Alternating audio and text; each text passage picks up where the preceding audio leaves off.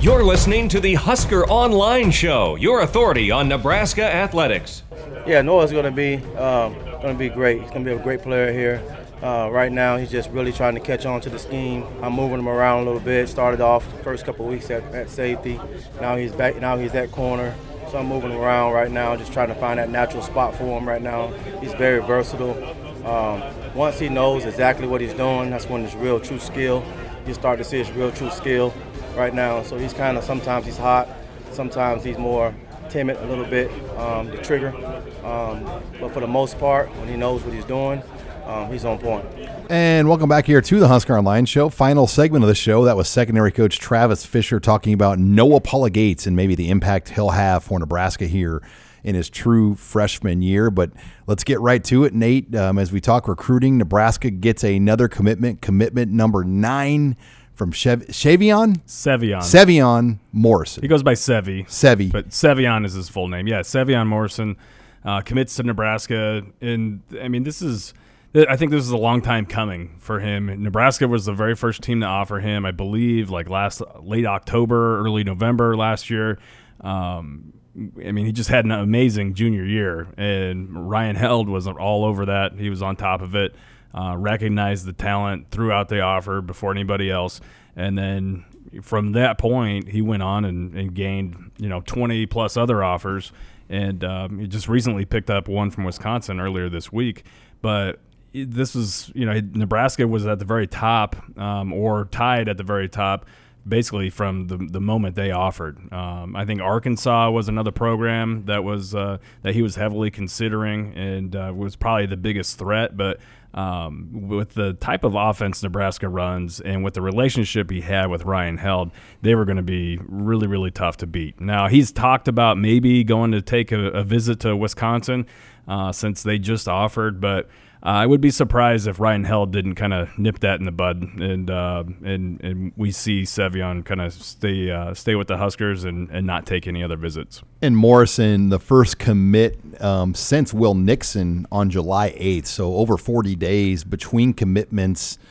He becomes Nate the sixth commitment Nebraska's gotten since June twenty third. So they had a little run here over a two month period of six commits, but not quite the run that we thought. But I, I, think we've talked about this a lot. I mean, this has kind of the, been the plan, I think, as they get ready for this season. Yeah, I mean, this is not going to be a deal where they wanted to fill up fast. I mean, they, they feel like this season is going to be one to where they're really going to parlay, going to be able to parlay the, their momentum on the football field uh, with with their recruiting and um, and really you know reap the the benefit of of that. And um, the last thing you want to do is fill up really really early, go out and have an unbelievable season on the football field, and have all this new interest from other players, and have no room to take them, um, or get the reputation of being a program that takes a commitment from somebody and then you know cuts them loose.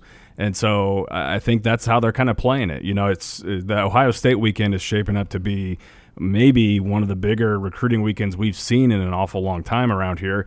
And, um, you know, who knows what happens from there on out. But I, I think that it's been a strategic kind of plan from Nebraska, and they feel like um, that they're going to really be able to capitalize on, on this season. And the last thing they wanted to do was have no room for guys. Let's talk more about Morrison, Nate. You know, he's, he's six foot, about 190. Um, I mean, what kind of back is he? I mean, you kind of compare him to guys on the current roster it seems like there's two kinds of backs. There's kind of the physical Dedrick Mills type, Ronald Thompkins type, and then there's the versatile type. How does he? Where does he fit?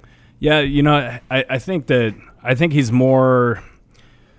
I'm not saying he's Maurice Washington, but I think he's closer to Maurice Washington maybe than than some of the other backs. Um, you know, he's he's a real fluid runner. You know, Maurice when he's on the football field, he doesn't he doesn't strike you as being a blazer but he covers a lot of ground and he pulls away from people. And I think when I watch uh, Sevion Morrison's film, uh, that's kind of what uh, one of my main takeaways is is that he doesn't appear to be just uh, you know super super fast but yet at the same time he's ripping off 40 50 60 yard runs and pulling away from from everybody on the football field and making it look easy just very just a very fluid runner um, you know, it covers an awful lot of ground. And so, um, you know, and I think he's kind of a versatile running back like Maurice Washington as well in, in terms of being a guy who could split out wide and catch a football.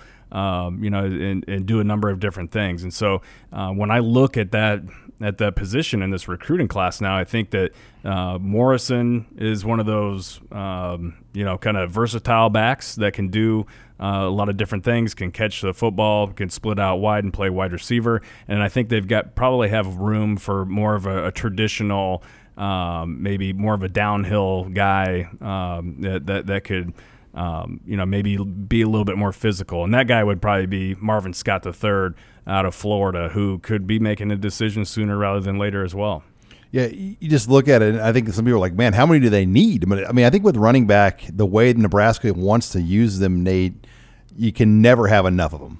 Yeah, you can never have enough. And, and the interesting thing about it is when you look at that room, you know, half the guys in that room, you could say, okay, well, he's not just only going to be a running back. He can he's going to be you know getting touches as a wide receiver. He, he can he can do a number of different things, and and so um, you know with some of those guys, I think it's a little unfair to just completely pigeonhole them in as being one or the other, a, a running back or a wide receiver. I think they can uh, they can be multi-purpose players for Nebraska and, and, and give them more of a you know create more mismatches in that regard. And so uh, and I think that's what Morrison is. I think he's more of a you know kind of fits more in that that Duck R category, if you will. Um, you know everyone's kind of favorite buzzword there but uh, that's that's kind of how I see it. And and so when you have a number of players that can kind of fit multiple roles, I, I think that that just lends to more versatility and, and kind of allows you to take more more players in that room anyway. All right, we're still a week away from the opener, Nate, but 11 a.m. game. It's still Labor Day weekend.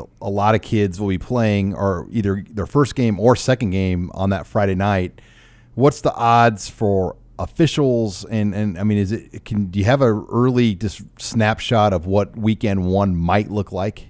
Yeah, so I, I think it's gonna. I think I'm I'm sure there's gonna be at least a few official visitors, but right now you know, from every kid that I've talked with, um, every recruit that I've kind of touched base with here lately, it seems like the the big recruiting weekends are going to be the 14th for Northern Illinois because that's the first night. You know game. it's a night game. Yep, and and then the Ohio State game, um, and you know, and I'm sure Nebraska's hoping that that's a night game because of all the kids that are that are saying, or at least at two thirty, or at least the two thirty at the very least, and so. Um, you know, like I said, I, I think that they're going to be uh, a handful of recruits in for that first for the home opener. But with an 11 a.m. game, even though it's a holiday weekend, I think you are still somewhat limited. Um, but again, Nebraska still has to kind of pick and choose their spots here when they want to bring guys in uh, during the season, and and it, right now it seems like they're kind of putting all their chips into the Northern Illinois and the Ohio State game. And you know, even though it's a holiday weekend, they don't traditionally keep guys in. On, they, they get them home Sunday regardless. Yeah, you have 48 hours with a player and his and his parents, and you know, in the past we've seen Nebraska try to do everything they can to maximize those 48 hours, and and I think on the surface that's a smart play, but I think also you want to maximize their experience, not necessarily how much time they're on campus. So if you can get everything in and, and, and have a terrific visit and an efficient visit in you know a day and a half instead of two full days, then I think that makes more sense to to do that uh, rather than just keeping them here for the sake of, of keeping them here for 48 hours. And um, and this staff, I mean, it seems like they're all they're all about being efficient and and trying to maximize the the overall experience. And um, and sometimes you know it, things can draw out on that Sunday or whenever it may be that they're on campus and waiting to go back home. And there's only so much you can do or so many meetings. There's only so much have. Misty's prime rib you can exactly, eat on a weekend. Exactly. So, um, yeah, even though it's a holiday weekend, they we, we haven't seen this staff go crazy. Um, you know, and, and, hit hit that 48 hour mark uh, with every single recruit that steps because there's just campus. not a lot of entertainment value offered on Monday. Well, yeah. Well, especially it's a business day, especially on a Monday. Yeah, that's a business day, and uh, you know, and even on Sundays too. Low. I mean, if a player doesn't come in, um, you know, if he arrives midday Saturday for like a night game, let's say, and then um, you know, by the time Sunday night rolls around, like I, I think that that visit is things are starting to slow down, and and you're almost sitting there looking at the clock like, okay, you know, So it's typically brunch, Coach Frost meeting, get him in the car, take him to the airport. Yeah, yeah. Uh, you know, and there might be one one other meeting in there, or, or some, you know, maybe maybe a lunch uh, involved. But yeah, I don't think. I think their their theory is why stretch it out and, and make it something that we don't necessarily have to make it if we can if we have enough time to get everything in all the pertinent things in. Well, Nebraska picks up commit number nine from Sevion Morrison. Nate, thanks a lot. You bet. All right, lots to follow and keep track of. We are less than a week away from Nebraska, South Alabama. Thanks again for joining us this week on Husker Online, your authority on Nebraska athletics.